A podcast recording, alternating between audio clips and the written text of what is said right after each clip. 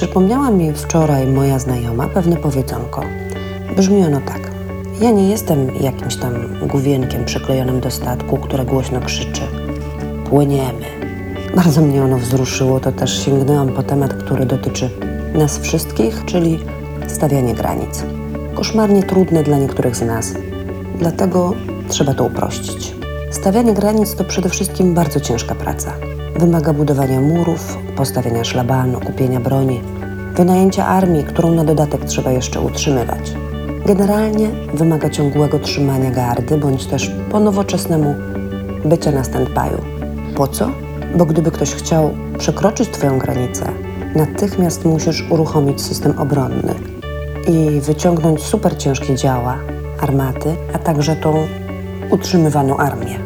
Po prostu pokazać światu, ten teren jest mój i od razu dodać: Ja nie mogę tak żyć, ty przekroczyłeś moją granicę, jak się nie cofniesz, to zobaczysz. To ja ci pokażę, to ja ci dam, ha, ha, ha. Na dłuższą metę dość męczące i bardzo drogie. Na swój użytek można zastosować inne, mniej energochłonne rozwiązanie. Zamiast stawiania granic, o wiele lepiej zainstalować w umyśle program szacunek. Szacunek dla siebie, ciebie i świata. Szacunek do siebie powoduje, że nie musisz walczyć i być w tej ciągłej gotowości. Armia i działa nie są potrzebne i nie ma potrzeby jej utrzymywania. Szacunek powoduje, że jest pokój i że każdy lepiej się czuje. Spróbuj zamienić stawianie granic na szacunek. Szacunek jest fantastycznym argumentem, dzięki któremu nie trzeba się na wszystko zgadzać i usprawiedliwiać.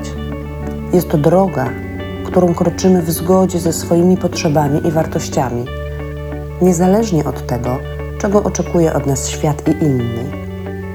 Szacunek własny, jakby z automatu, nie pozwala innym, by nie szanowali ciebie. Włączając program szacunek dla siebie, dzień po dniu małymi krokami wyłączasz stawianie granic, a ludzie coraz rzadziej będą składać ci niegodne propozycje lub cię w ogóle ignorować. Zanim postawisz kolejną granicę i będziesz jej strzec, zadaj sobie pytanie, czy to, co chcę zrobić, albo to, co czuję, świadczy o tym, że się szanuję. Potrenuj, sprawdź. Włącz szacunek, bo jak mawiała moja babcia, jak ty siebie nie będziesz szanować, to kto ma to zrobić? To tyle na dzisiaj. Szacunek i oczywiście ciałko.